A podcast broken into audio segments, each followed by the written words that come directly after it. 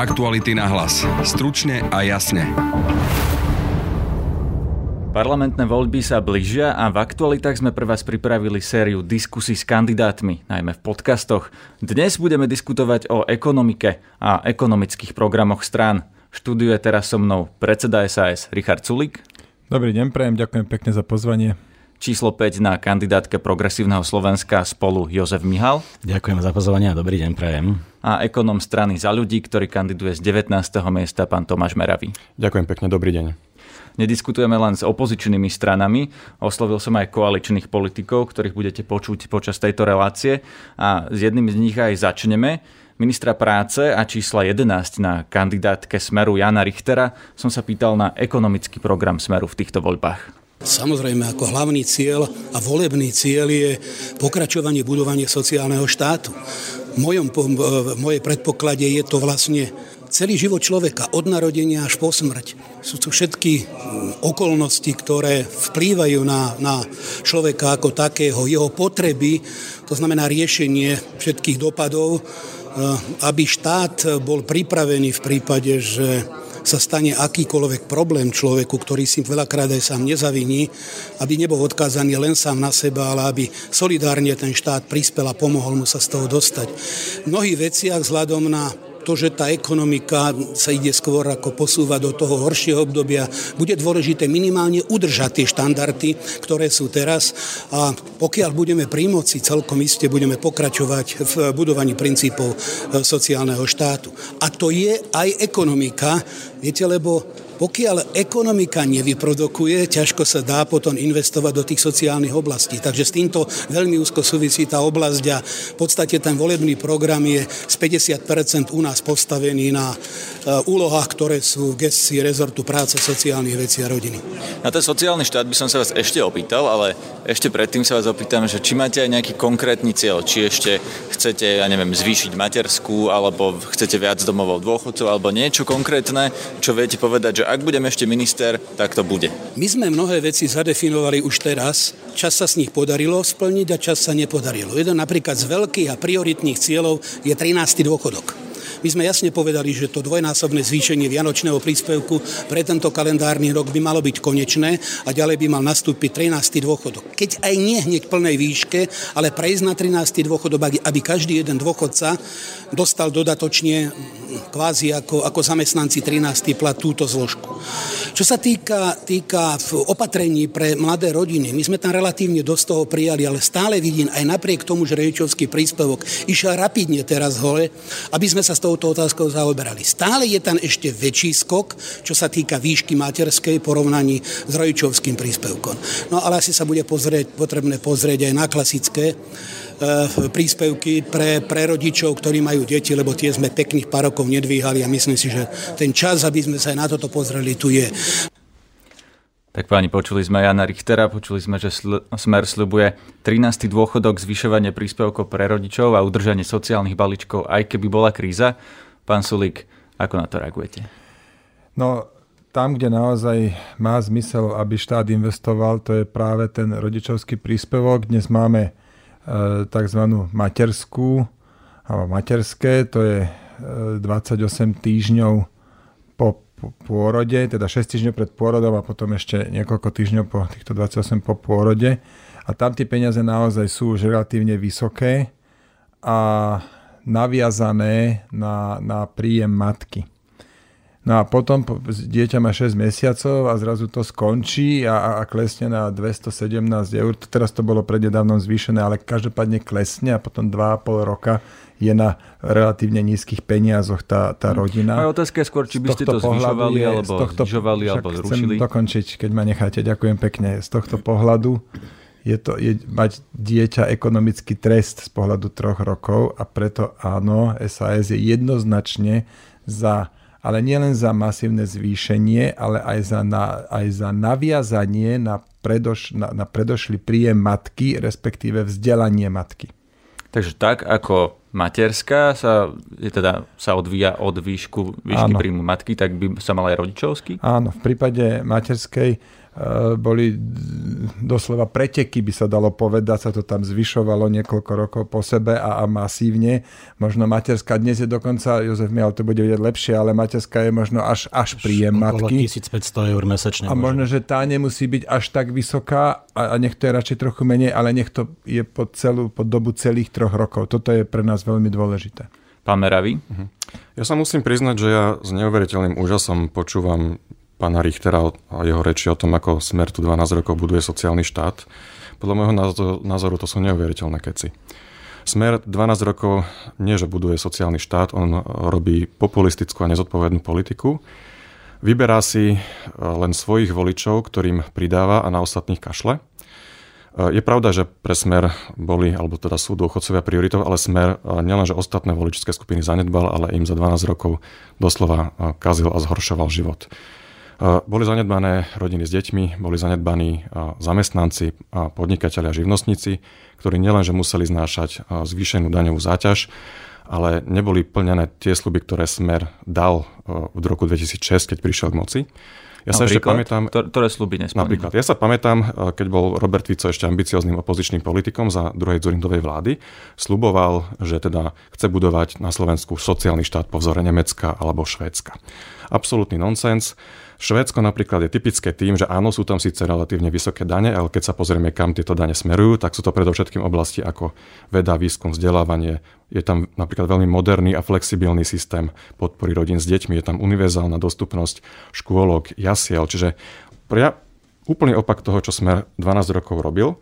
Napríklad, keď Smer sa v roku 2006 dostal k moci, tak počet nevybavených žiadostí v škôlkach bol menší než 2000 do roku 2015 narastol tento počet nevybavených žiadostí na takmer 14 tisíc. Čiže dlhú dobu smer kašľal na mladé rodiny, zanedbával investície do budúcnosti. Áno, pestoval si svoju voličskú základňu a až teraz v posledných rokoch sa zobudil, pretože všetky, všetci títo ostatní voliči od smeru odišli. Čo sa týka nášho programu, my si plne tieto nedostatky uvedomujeme a preto pre nás eh, v rámci nášho sociálneho programu kladieme veľký dôraz práve na rodiny s deťmi a chceme sa práve inšpirovať takými krajinami ako Švédsko, ktoré sú na špičke Európy a sveta, čo sa týka kvality toho systému. Čiže pre nás, nielen čo sa týka dávok, ale my chceme predovšetkým zvýšiť dostupnosť jasiel a škôlok a chceme aj sflexibilniť systém, aby e, sme umožnili mamičkám sa aj rýchlejšie vrátiť do práce po pôrode. Rozumiem, no to bude určite niečo stať, k tomu sa ešte dostaneme, kde tie peniaze zoberiete. Ešte pán Mihal, ak chcete reagovať na pána Richtera, máte priestor.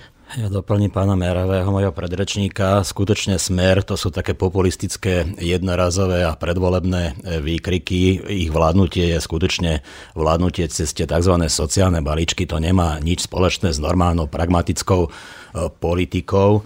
A takisto to zvyšovanie rodičovských príspevkov na poslednú chvíľu pred voľbami, to je jednoducho populistický výkrik, e, aby mohli, mohli na predvolebných zhromaždeniach hovoriť, že my sme urobili aj niečo pre mladé rodiny. Vy by ste to neurobili, pán Mihal? Vy by ste nezvyšovali tie príspevky? Zvyšovali by sme rodičovské príspevky, samozrejme, ale nie tesne pred voľbami. Zvyšovali by sme ich pravidelne každý rok. E, jednoducho, veď tu boli 4 roky, keď sa rodičovský príspevok nezdvihol ani o jeden jediný cent. Hej, dane stúpali, výber daní a podobne, ekonomika šlapala, ale mladé rodiny dostávali 4 roky úplne rovnaké peniaze. Akú to má prosím vás logiku? Rodičovský príspevok sa mal zvyšovať každý rok pravidelne takým tempom, ako rastla priemerná mzda napríklad. Takže toto všetko je len doháňanie zameškaného. Pán Neravý spomínal škôlky jasle. Pamätáte si ešte pred tromi rokmi tú veľkú aferu okolo tzv. jasličkového zákona? Jednoducho Richter a jeho tým na ministerstve úplne spackali novelu zákona o sociálnych službách a hrozilo, že tie skromné a málopočetné zariadenia, e, jasle alebo škôlky, ktoré prevádzkovali súkromníci, budú musieť byť zatvorené. Na poslednú chvíľku sme tomu aj my, opoziční politici so Simenou Petrik, e, pomohli, čiže pán Ondruš, pán Richter sa spametali a urobili nakoniec predsa len nejaké rozumnejšie tie legislatívne úpravy, ale jednoducho výsledný stav je stále taký, že rodičia nemajú kam dať svoje 5-ročné, 4-ročné deti. Matka sa chce vrátiť do zamestnania, nemá ako, pretože nemá sa je o dieťa kto postarať. Čiže napríklad v našom programe je silný dôraz na masívnu výstavbu, respektíve podporu predškolských zariadení, tak, tak aby v konečnom dôsledku rodičia pre všetky deti vo veku od troch rokov vedeli nájsť miesto. Otázka je teraz, že kde na to vlastne chcete zobrať peniaze, na to, čo ste tu teraz pomenovali, že čo by ste robili vy, pán Sulik, čo, tie rodičovské príspevky, ďalšie opatrenia, aj vy páni. Čo by ste škrtali z tých sociálnych balíčkov, ktoré napríklad Smer a táto vláda zaviedli? No ja si nemyslím, že je nutné e, hneď niečo škrtať. Tých peňazí, počuli sme to od Jozefa Mihala teraz a, a to, to je preukazateľný fakt, tie daňové príjmy naozaj boli vysoké a niekoľko rokov boli vyššie ako odhadované. To je len úplná neschopnosť Smeru pri vyšších ako očakávaných príjmoch predložiť e, vyrovnaný štátny rozpočet, ale ono to ide a e, Smer sa rozhodol tie, tie daňové nadpríjmy dávať do do veci, ako sú vlaky zadarmo. Dnes ich máme preplnené špinavé a často a horia. Zrušili by ste vlaky my by, sme, zadarmo? my by sme dali, hneď vám na to odpoviem, my by sme dali takéto peniaze napríklad do toho rodičovského príspevku. Treba ešte jednu vec povedať, v tom rodičovskom príspevku dnes je strašný chaos.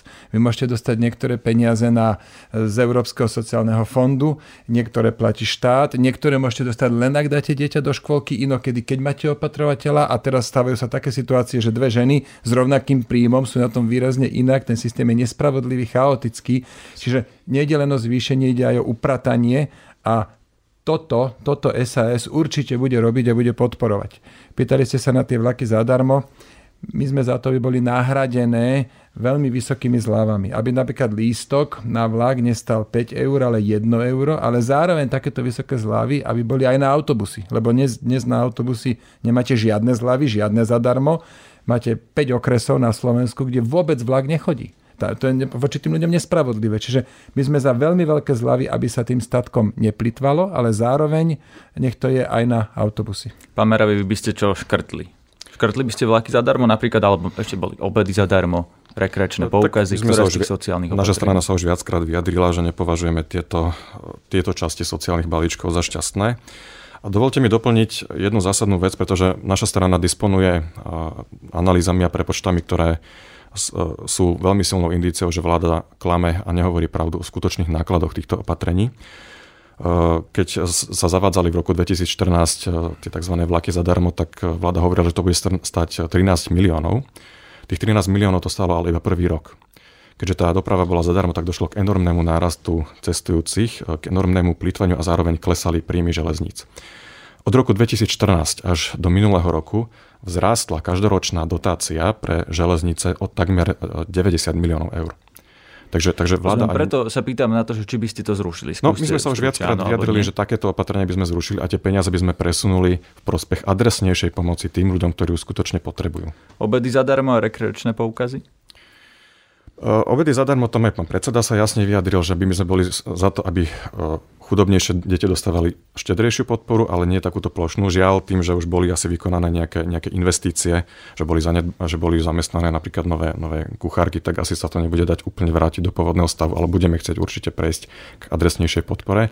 A aj rekreačné poukazy, tam tie náklady sú odhadované na 70 miliónov, pričom to je opatrenie, ktoré reálne len, len prerozdeľuje ako keby dopyt z jedného sektora do druhého to tiež nepovažujeme za dobré a budeme chcieť e, lepšie použitie peniaze, napríklad zvýšenie zdaniteľné minimum ľuďom. Nech sa sami rozhodnú, ako chcú naložiť so svojimi peniazmi. Pán Mihal, čo z tohto by ste škrtli vy, keby PS spolu bolo vo Ja do toho prinesiem ešte pohľad. E, treba všetko maximálne zjednodušiť a urobiť to elegantným ako nie je šťastný nápad alebo šťastná debata baviť sa o rušení výhod, ktoré ľudia získali. Nech už tomu došlo akokoľvek. Môžeme vyčítať pánovi Dankovi, pánovi Pelegrinimu Ficovi, že urobili opatrenia, ktoré sú zlým dedictvom pre e, budúcnosť e, Slovenska ale skúsme to urobiť šikovnejšie, tak aby z toho ľudia mali naozaj väčší pôžitok a aby to bolo jednoduchšie. Že napríklad tie rekreačné poukazy, neviem, či viete, ale e, mne napríklad na školeniach trvá dve hodiny, aby som kvalifikovanej mzdárke vysvetlil, ako to vlastne funguje, čo má zamestnanec doniesť, čo má byť na faktúre, čo má urobiť ten hotel, čo má urobiť ona ako účtovnička.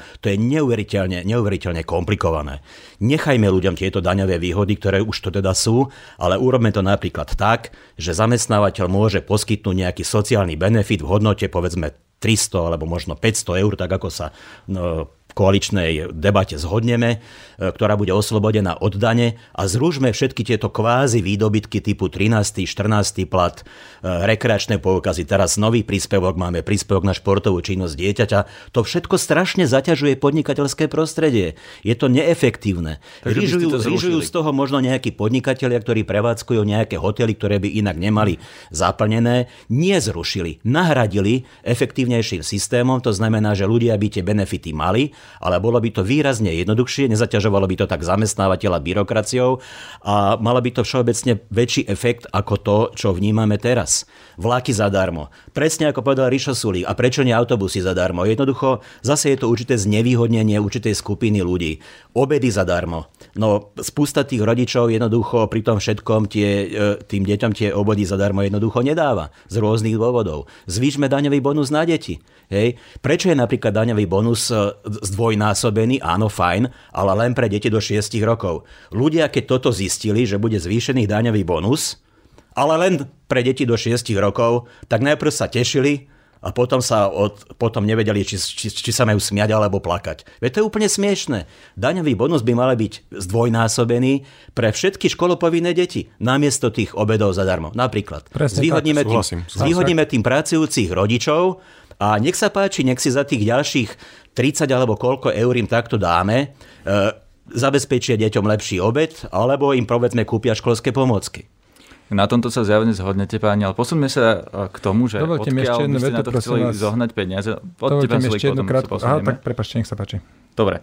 E, na vaše programy v oblasti daní sa chcem pýtať, lebo kým SAS za ľudí a aj KDH e, chcú znižovať dane a KDH slúbuje dokonca žiadne nové dane, PS spolu slubuje síce menšie daňové zaťaženie práce, ale v programe máte, pán Mihal, hneď niekoľko nových daní, ktorými to chcete kompenzovať. Rád Napríklad, prečítam, emisná daň z motorových vozidiel, nová digitálna daň, daň z ťažby dreva, z billboardov, hazardu, z nezdravých nápojov aj zmeny v daniach, v daniach z nehnuteľností. Áno. Ako sa na tomto chcete dohodnúť, páni, keď chcete no, mať ja myslím, že veľmi, jedných tej, chcú zvyšovať, druhých chcú Na tej znižovať? emisnej dane sa dohodneme, myslím si, že veľmi rýchlo preto lebo dnes e, máme dan z motorových vozidiel a tá sa platí podľa kubatúry. Bez ohľadu na to, či to auto veľa alebo málo znečistuje životné prostredie. Zmeňme výpočet tejto dane tak, aby tie auta, ktoré viac znečistujú, aj viac platili s tým, že celkový výnos dane ostane rovnaký, že nebude vyšší. A tam sa dohodneme, tu sme sa vlastne dohodli. Už ste sa dohodli. No, už sme sa dohodli, presne Ale tak, to je veľmi jednoduché. Vy máte na billboardoch, pán Sulík, že menší štát a nižšie dane, Súhlasíte s týmto zoznamom nových daní, ktorý má v programe tak PS Spolu? Emisnú daň som vám teraz práve vysvetlil. Pri iných daniach tiež si viem predstaviť, že si povieme, dobre, nejakú daň zružme, ktorom, ktorá bude nahradená niečím iným. Ale dôležité je to, aby to daňové zaťaženie ľudí nestúpalo. A pokiaľ sa tohto budeme držať, tak tej dohode dôjde ten štát, keď chce niečo financovať, napríklad vyšší rodičovský príspevok, tak bude mať vlastne dve možnosti. Bude mať možnosť znížiť iné výdavky a tých teda máme na požehnanie a druhá vec je, bude môcť obmedziť korupciu. Keď bude 5 koalícia, tá sa bude navzájom teda dosť strážiť na to, aby masívnou rýchlosťou išla, išla korupcia klesala. No a druhá možnosť je, že keď sa bude viac dariť ekonomike, keď podporíme podnikateľské prostredie opatreniami, ktoré nemajú priamo dopad na štátny rozpočet, väčšinou to je rušenie nejakých škodlivých regulácií alebo buzerácií, no tak samozrejme budú vyššie výnosy daní. Posledná veta, my máme v programe, zdá sa mi, že to je hneď bod číslo 13, máme napísané, že SAS je za to všetky vyššie príjmy, ktoré budú, aby boli použité práve na znižovanie daní. Nie na nejaké darčeky, na, na sociálne balíčky, na neviem čo, lebo viete, to nedáva žiaden zmysel ľuďom najprv peniaze zobrať, potom z, tých, z časti tých peňazí živiť politikov, úradníkov a potom nejakú, nejakú menšiu časť im vrátiť. Však rovno im to nechajme. Pán Meravi, vy čo, súhlasíte s tými daňami, ktoré navrhuje PS spolu? My nie sme fanúšikmi tvorby nových daní, obzvlášť nie napríklad dane z cukroviniek. to neviem, či bude mať nejaký efekt, asi skôr nie. To je také vychovávanie občana. No však to, že ja nie som sociálne, za sociálne inžinierstvo, ale tá emisná dáň, vzhľadom na to, aký, aký, aká je aktuálna téma znižovania emisí a ochrany životného prostredia, to je, to je niečo, čo je aj v iných štátoch ale tam bude treba veľmi citlivo to nastavovať, aby sme nezasiahli napríklad ľudí, ktorí jednoducho majú staršie auto. Napríklad v Dánsku sú strašne prísne registračné poplatky a to potom bráni napríklad obnove vozového parku.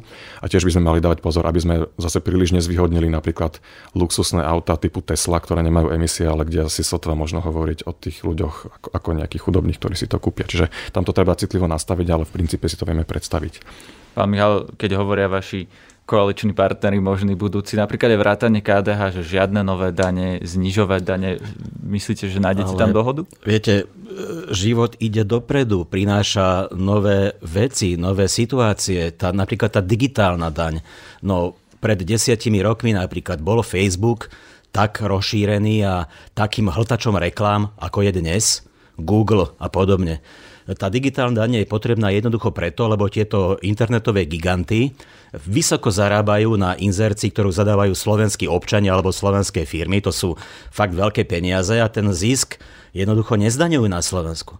To má podľa vás nejakú logiku? Jednoducho k tomuto treba pristúpiť, pretože jednoducho slovenská ekonomika, respektíve slovenský rozpočet takto prichádza o milióny, ktoré tu logicky patria. To sme, ale ani Európskej únii sa to, to zatiaľ nepodarilo zaviesť uh, Jasné, musíme to, musíme to riešiť v súčinnosti s Európskou úniou, to nebude jednoduchá otázka, ale, ale by ste to chceme riešiť? sa o to pokúsiť. E, ja vám nepoviem teraz detaily, nie je to až tak celkom moja téma, ale treba sa o to pokúsiť. E, ďalej daň z billboardov napríklad. No, sú názory, že billboardy treba zrušiť. Je to vizuálny smog. No tak my hovoríme, robíme to prostredníctvom zdanenia. Jednoducho áno, tým pádom tie billboardy vlastne zdrážajú pre tých zadávateľov reklamy a keď už teda to má byť, respektíve si to môže niekto dovoliť, tak nech to mesto alebo obec, na ktorého území ten billboard je, získa príjmy. E, daň z nehnuteľnosti. Pozrite sa, veľmi citlivá politická téma, pretože starostovia a primátori sa boja zvyšovať dane z nehnuteľnosti, boja sa zno, zno, znovu zvolenie.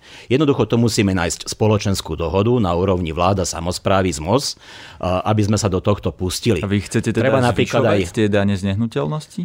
No ale veď oni stagnujú dlhé roky to, e, viete, všetky dane postupne rastú principiálne, ale dan z nehnuteľnosti stagnuje. Teraz práve sledujete pokusy niektorých primátorov v niektorých mestách alebo obciach túto daň zvýšiť. E, robia to najmä preto, lebo sa boja, že im klesne výnos z podielových daní, ktoré sa vlastne vyberajú na základe dania z príjmov fyzických osôb, tak e, sa snažia, ako sa dá, a majú s tým samozrejme veľký problém. Jednoducho tam si musíme sadnúť a nájsť dohodu, ako sa s touto daňou pohnúť ďalej. Áno, súvisí to samozrejme s otázkou tzv. cenových map. Nie je to jednoduché, je to otázka občanov povedzme staršom veku dôchodcov, ktorí si to nebudú môcť dovoliť, čiže treba nájsť veľmi citlivé riešenie, ale netreba sa zlaknúť. My na druhej strane ale hovorím, a to chcem zdôrazniť, že nechceme zvyšovať celkové daňové zaťaženie, to ani náhodou. V mojej osobe máte garanciu, že sa tak nestane. Čiže, čiže keď hovoríme o nejakých nových daniach, tak zároveň hovoríme, že chceme znížiť tie súčasné dane z príjmu, najmä pre nízkopríjmových ľudí.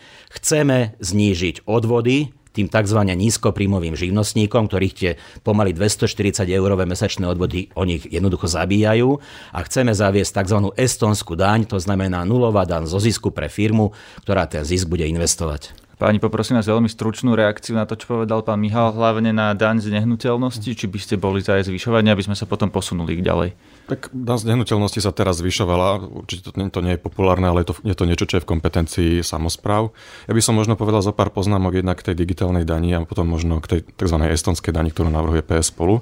My sme analyzovali situáciu ohľadne tej digitálnej dane. Tá situácia je taká, že to má zmysel zaviesť tedy, ak sa na tom dohodnú viac, ak sa na tom vykoná nejaká dohoda na úrovni Európskej únie. Žiaľ, Írsko tradične takéto formy zdanenia blokuje, pretože má isté, isté nie celkom transparentné vzťahy s takýmito nadnárodnými korporáciami. A obávam sa, že taký malý štát ako Slovensko, ak by zaviedol takúto daň izolovanie, vzhľadom na to, že v digitálnom priestore neexistujú národné hranice, že tá daň by asi, asi nepriniesla nejaký veľký prínos. A čo sa týka tej estonskej dane, tam musím upozorniť, že, že podľa môjho názoru to vôbec nie je dobrý návrh V roku 2004, keď sa zavádzala rovná daň na Slovensku, tak e, sa išlo podľa princípu zdaňovania zisku pri jeho tvorbe, teda pri, pri tvorbe zisku e, spoločnosti cez daň z príjmov. Estonská daň, ktorú navrhuje PS spolu, by znamenalo, že by sa neto, nezadaňoval zisk pri jeho tvorbe, ale pri jeho rozdelení. A každý, kto e, sleduje, sledoval vtedy tú situáciu, vie o tom, že keď sa rozdeľuje zisk a zdaní sa, že to sa pomerne ľahko obchádza. Estonsko, ktoré má takúto daň, e, ktoré má porovnateľné daňové sadzby, je to dnes myslím 20%, porovnateľné ako na Slovensku, vyberie z dane z príjmov právnických osob 1,5% HDP a Slovensko 3,5% HDP. Čiže vyberieme o mnoho viac pri rovnakej sadzbe. Čiže to znamená, že pri estonskej dani je veľký problém, alebo bol by veľký problém, že by sa obchádzalo zdaňovanie firm ako také. Mm. A myslím si, že to ani nie je zlučiteľné s tou deklarovanou snahou posilniť spravodlivosť daňového systému v prospech zamestnancov, pretože tí, ktorí dnes na Slovensku platia najvyššie dane, sú práve zamestnanci. My máme vysoké odvody, nemáme až tak vysoké dane. Som takže na estonskej dani sa zjavne budúca možná koalícia nezhodne. Čo, pán, čo pán Sulik, vy uh, s tou daňou z nehnuteľností ma zaujíma hlavne, či ste za jej zvyšovanie? Nie, my nie sme za jej zvyšovanie. Ja nepovažujem túto debatu za šťastnú, že u nás je e, daň z nehnuteľnosti nižšia ako, ako priemer a teraz ho hurá, poďme to rýchlo zvýšiť. Buďme radi, že je nižšia, a samotné vlastníctvo by nemalo byť natoľko, to zaťažuj, natoľko zaťažujúce. Zároveň je to, to už to bolo spomenuté, je to predsa kompetencia miesta obcí a na rozdiel od e, Jozefa Mihala ja nesúhlasím s tým, aby štát išiel pomáhať starostom, ktorí nevedia presvedčiť svojich občanov o nutnosti zvýšenia tej dane. No tak keď nevedia, no tak OK, tak tie mesta budú, budú mať inú finančnú situáciu, ale to treba nechať na nich. Do toho nech sa im štát nemontuje a nejaké také celoslovenské riešenia e, smerujúce k zvýšeniu dane z nehnuteľnosti e, my odmietame. Takisto e, či už digitálna daň, daň z cukru, dani sa dajú strašne veľa navymýšľať, ale ja to nepovedem za šťastné. My máme dobrý daňový systém v tom, v tých, v tých základoch a síce zdaňujeme spotrebu, všeobecne alebo špecificky, a to robíme už na základe toho, že to Európska únia vyžaduje, alebo zdaňujeme tvorbu zisku a pritom by sme mali ostať. Veľmi dobrá alternatíva k tej estonskej dani, ktorú Jozef Mela spomínal, je výrazne zvolniť alebo dokonca zrušiť odpisy. Lebo keď dovolíte niekomu, keď, keď investuje do neho, lebo aj vy hovoríte, Jožo, že Áno, to, čo sa preinvestuje... sa dá súhlasiť s touto debatou. A tam by možno, že bol ten kompromis, lebo keď niekto dnes si kúpi výrobný stroj za 100 tisíc eur, tak, tak nezniží si o toľko základ dane, lebo musí to odpisovať postupne. A e, zatiaľ, čo PS spolu hovorí, my zavedieme estonskú daň, že z tých 100 tisíc nemusí platiť nič, tak to je vlastne to isté, ako keď povieme, že dajme mu úplnú slobodu v odpisoch. A keď chce ten človek, tak nech si odpíše tých 100 tisíc, zniží si o to svoj základ dane. Samozrejme už v ďalších rokoch nemôže odpísať potom nič. Hej. Čiže aj tu by sa zrejme kompromis dať našiel, ale pán, pán moderátor, ja si myslím, že sa bavíme príliš o detailoch a tá podstata veci je, že po 29. februári majú občania šancu zvoliť si slušnú vládu, slušnú vládu, ktorá nebude unášať Vietnamcov, ktorá nebude kryť nejak, ktorá nenechá výraz Mafoša do obludných no, rozmerov. Je to debata ekonomika Áno, je. Len, len viete, by sme sa tu, by sme sa tu zachytili v nejakých drobnoskách, vy tu hľadáte, Nemci tomu to hovoria Haršpalteraj. Vy sa snažíte, vy sa snažíte rozbiť vlas, hej? A, a pritom sú tu, že tisíckrát dôležité, aj, aj ekonomicky tisíckrát dôležitejšie veci. Pýtali ste sa na to, že kde zoberieme peniaze. No keď tu nebudú počiatek s tými jeho povestnými tendrami, keď tento nebude vyčínať, tak budete vedieť, ak sa peniaze nájdú. No poďme k tomu rovno napríklad k rozpočtu, lebo ak chcete viac peňazí napríklad na školstvo a zdravotníctvo, čo väčšina vašich stran má v programoch a zároveň hovoríte o vyrovnanom rozpočte, tak tie peniaze musíte niekde nájsť. Ak pôjde na niečo viac, na niečo iné pôjde menej. Preto sa vás pýtam, na ktoré rezorty konkrétne by ste chceli dať menej? Môžem začať ja? Poďte. Začnem tým zdravotníctvom. My nehovoríme, že liať viac peňazí, bez hlavo liať viac peňazí, to nie je riešenie. Keď si pozriete náš program zdravotníctve, je tam 127 konkrétnych riešení, ktoré lepšie, budú, lepšie nastavia ten systém. A my hovoríme, potom to bude aj lepšie fungovať. A potom bude aj, aj na platy. Tých peňazí je dosť keď si to pozriete ako percento, ako podiel na, na hrubom domácom produkte, tak nejde u nás výrazne menej peňazí ako napríklad v Čechách, dokonca ide viac ako v Polsku. Čiže peniazy je v zdravotníctve dosť, len tie peniaze treba lepšie správovať. Len viete, keď sa bude CT, keď sa budú kupovať za trojnásobnú cenu, tak môžete sa rozkrájať. Rozumiem, ale pýtam sa skôr tak na rozdelenie toho rozpočtu. U nás často sa hovorí, že dostávala veľa polícia, alebo mala silného ministra Kaliňáka. Zmenili by ste na tom niečo? Išlo by napríklad na vnútro menej a na školstvo viac, alebo na sociálne veci viac, alebo ako by ste zmenili to nastavenie rozpočtu? Mm. Ja som napísal pred niekoľkými rokmi už blog, že máme nadpriemerný počet policajtov pri dosť chabých výsledkoch policie, takže určite by sme sa chceli pozrieť na ministerstvo vnútra a tlačiť tam na úspory. Určite je priestor aj v menšom kradnutí alebo v znižovaní daňových únikov, ale to je istý postupný proces. To korupciu nevymytíte za jeden rok, z roka na rok. Akože to, to nie je také jednoduché, to si príliš niektorí uľahčujú.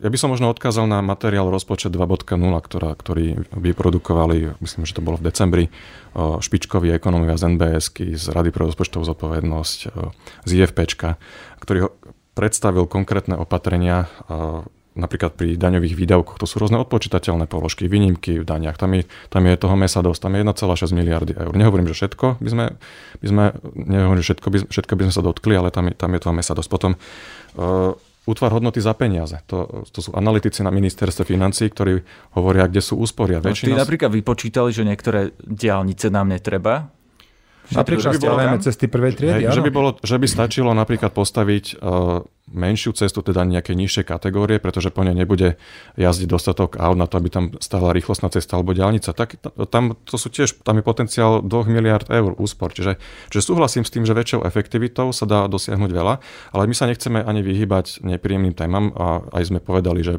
niektoré škrty budú musieť byť urobené, ale Čo sme napríklad prepuštenie potom... úradníkov.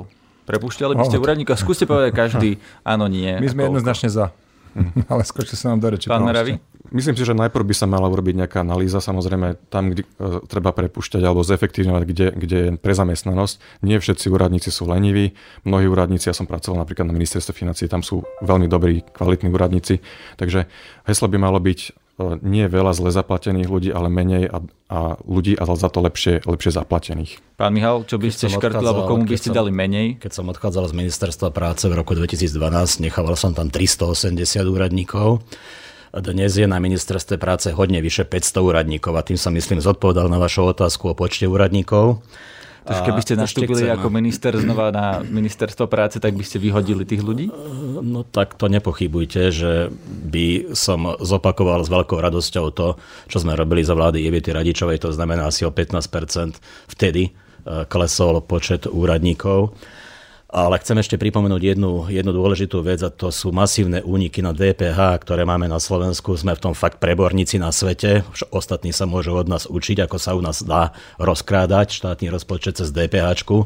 A mám za to, že sme tak pripravení tým, odborne zdatný, ktorý v prípade, že dostane tú zodpovednosť, tak ten výber DPH razantne stúpne. A to, to sú samozrejme príjmy do štátneho rozpočtu.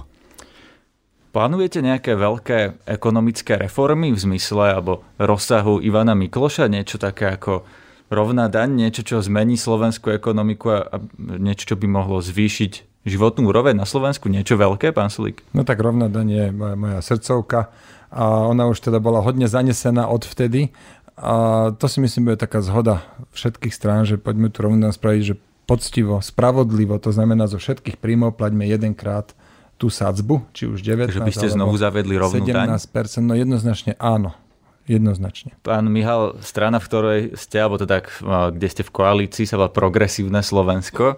Smer zaviedol progresívne zdanenie. Zostali by ste pri tom progresívnom zdanení, alebo by ste podporili rovnú daň? Držím stranickú líniu v tejto chvíli. E, zostali by sme pri tom nastavení, ako je teraz, ale výrazne by sme zvýhodnili tých, ktorí zarábajú málo. To znamená, aby sme vlastne dali väčší dôraz na nezdaniteľné časti a tým pádom aj pokiaľ ide o zdravotné odvody a tým pádom tí, ktorí zarábajú menej ako priemernú mzdu, by mali vlastne v čistom proporč, proporčne o mnoho viac, ako majú teraz. Nejaká tá veľká reforma, niečo, čo by mohlo Nechajte sa prekvapiť, nechajte sa prekvapiť, ale naznačím, že máme v pláne na budúci týždeň predstaviť pomerne zásadné zmeny v dôchodkovom systéme.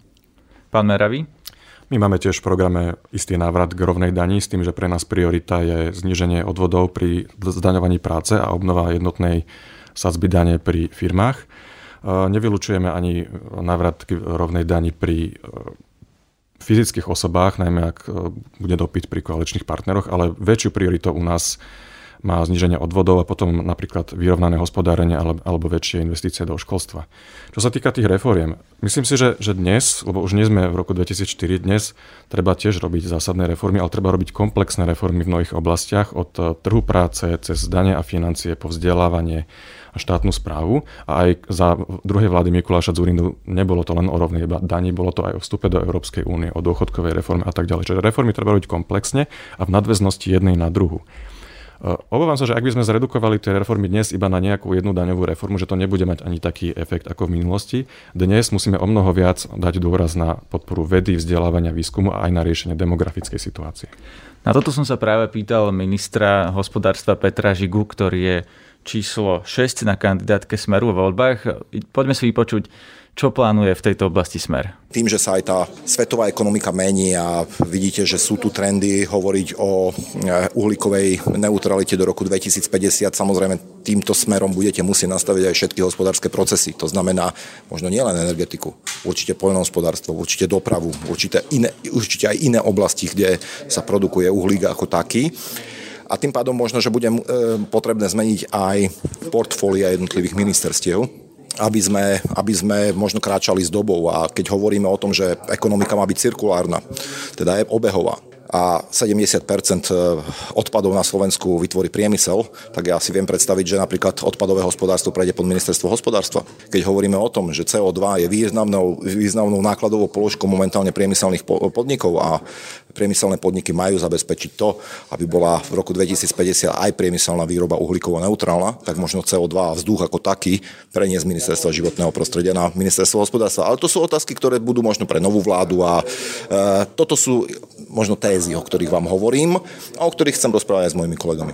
Máte nejakú víziu do budúcna, že ako riešiť to, že Slovensko už nie je, alebo teda pomaly určite prestáva byť to montážnou dielňou a teda no, však... krajinou pre uh, lacnú pracovnú silu, že čo je vlastne naša nejaká taká vízia do budúcna? No ale však to je to bola predsa naša ambícia, aby sme neboli montážna dielňa a aby sme aj tú zručnosť, aj tie vedomosti, aj tú kvalifikáciu našich ľudí pretavili do vyššej pridanej hodnoty.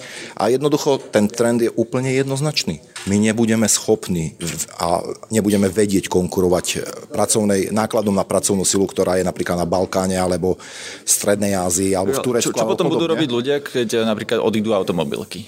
No, je možno, že odídu automobilky, ale skôr pripúšťam, že automobilky budú expandovať a budú tu investovať do vyššej pridanej hodnoty. To znamená do vedy a výskumu, do vývojových pracovníkov, do R&D. To znamená do oblasti, kde aj vyššia cena práce neznamená to, že by boli nákladovo neschopní, teda že nebudú vedieť uniesť svoje náklady na prácu. To znamená, ich práca prinesie vyššiu pridanú hodnotu aj pre tú automobilku.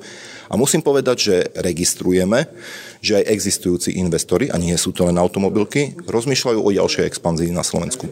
A to by asi neznamenalo, keby sme boli, by som povedal, eh, montážnou dielňou a chceli ďalej fungovať, tak eh, asi by tu nerozmýšľali nad eh, ďalší, ďalšími investíciami. Posledná vec, je toto realita už, alebo je to nejaký vrabec na streche? Teraz čo?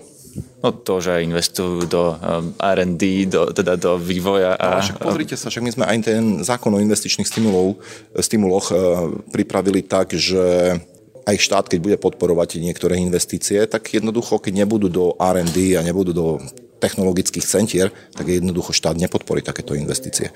To znamená, je to jedno s druhým. Pozrite sa aj na posledné investície, ktoré na Slovensko prišli.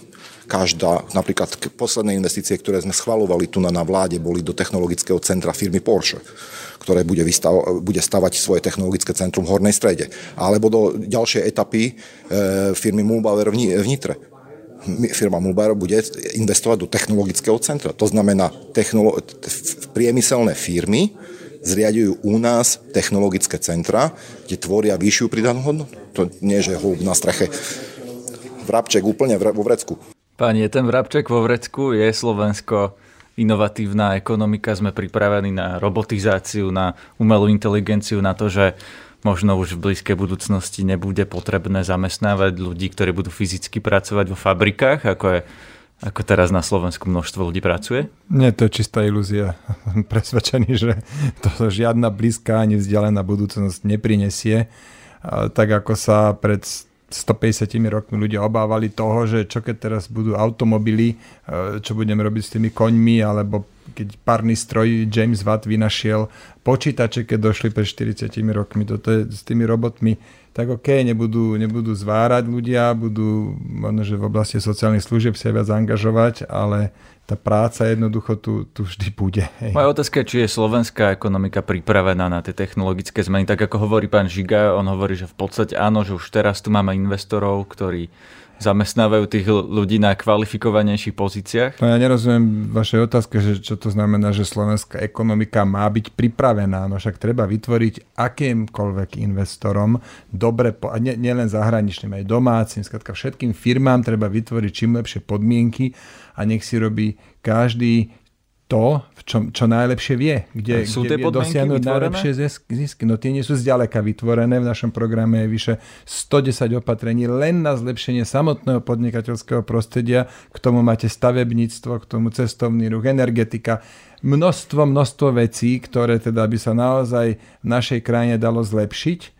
Smeráci to celé roky nerobili a preto museli tých investorov potom uplácať rôznymi stimulmi, a to nielen keď prichádzali, ale napríklad VŽ.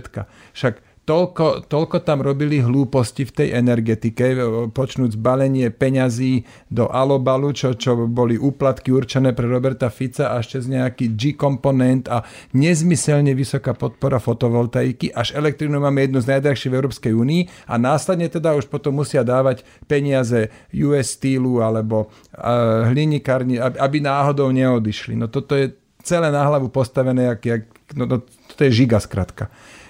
Treba to robiť tak, že pomôžeme všetkým, radšej menej pomôžeme všetkým, ako vybraným dávať veľké peniaze. Pán Meravý? Nie, nie je pravda, že by Slovensko bolo pripravené na nadchádzajúce technologické zmeny a nie sme ani nejakou znalostnou ekonomikou. Pokiaľ sa pozriete na ukazovatele, či už je to podiel výdavkov na R&D, či už je to podiel výdavkov na školstvo, množstvo patentov, celkovo kvalita výroby, tak patríme k tým najhorším v Európskej únii. Odbiehajú nás nielen tie najvyspelejšie štáty, ale už aj naši najbližší susedia vo V4. Češi, nás, e, Češi nám odbiehajú, dobiehajú nás Maďari a Poliaci v HDP na obyvateľa. No a čo s tým, aký máte hrozné. plán vy? E, ja som strane takým financmajstrom, čiže pre mňa je kľúčové, aby sme okrem naštartovania reforiem v v oblasti vzdelávania aj vedeli nájsť zdroje na štedrejšie financovanie e, školstva. Je to veľmi potrebné. Smer za 12 rokov s tým nič neurobil. Napríklad vláda Petra Pellegriniho má napísané v programovom vyhlásení, že zvýšia vzdeláva, výdavky na vzdelávanie zo 4 na 5% Neurobili s tým prakticky nič. My reálne budeme chcieť... To je podľa vás cesta zvýšiť výdavky na vzdelávanie? Je to, jeden, je, to, je to jedna zo základných podmienok. Nie len, ale treba urobiť aj obsahovú reformu, ale treba e, dať aj viac peniazy na vzdelávanie. Nepohneme sa bez toho. Dnes napríklad, možno pred pár dňami ste zachytili tú správu, že v Bratislave nie sú učiteľia. Neviete nájsť učiteľov angličtiny, pretože tie platy sú také nízke, že jednoducho nie sú atraktívne. E, nemá e, tým pádom kto učiť naše deti. Ak aj má, tak buď sú to potom ľudia, ktorí nie sú úplne tí najkvalitnejší, alebo si potom učiteľia berú rôzne ďalšie úvesky, a to potom samozrejme ide na úkor tej kvality. Tie krajiny, ktoré majú najkvalitnejšie vzdelávanie, tak si ho aj zaplatia. Zoberte si to Švédsko, ktoré som spomínal. Pán Michal, ako reagujete vy na to? Sme pripravení na tieto zmeny? Ja zareagujem na pána ministra Žigo, no to je ten najväčší expert, ktorý to má niečo hovoriť o inováciách. On inovatívne vyrúbal pol Slovenska, zarobil na predaji dreva a bude tu niečo rozprávať o investícii Porsche. No ale dobre, investícia Porsche je tu preto, nie preto, lebo je tu strašne veľa vysokoškolských vzdelaných a talentovaných ľudí, ale je tu preto, lebo zase vláda štedro rozdáva investičné stimuly, inak by to Porsche išlo niekde inde. Investičné stimuly sú strašné zlo. Ak treba sa sa ho konečne zbaviť. Verím, že nájdeme zhodu v tom, aby sme sa tohto zlá v ďalšej vláde zbavili. Viete, lebo ide a... aj o to, že keď sa má prísť nejaký investor súťaže a o to viaceré krajiny, Maďarsko, Česko, videli sme, že napríklad BMW investori, neprišlo k nám. Investori hľadajú dobré podnikateľské prostredie. Že by, by ste neponúkali dotácie. Dobrú legislatívu, ktorá podporuje podnikanie. Samozrejme privítajú nižšie dane, nižšie odvody. To budú vítať.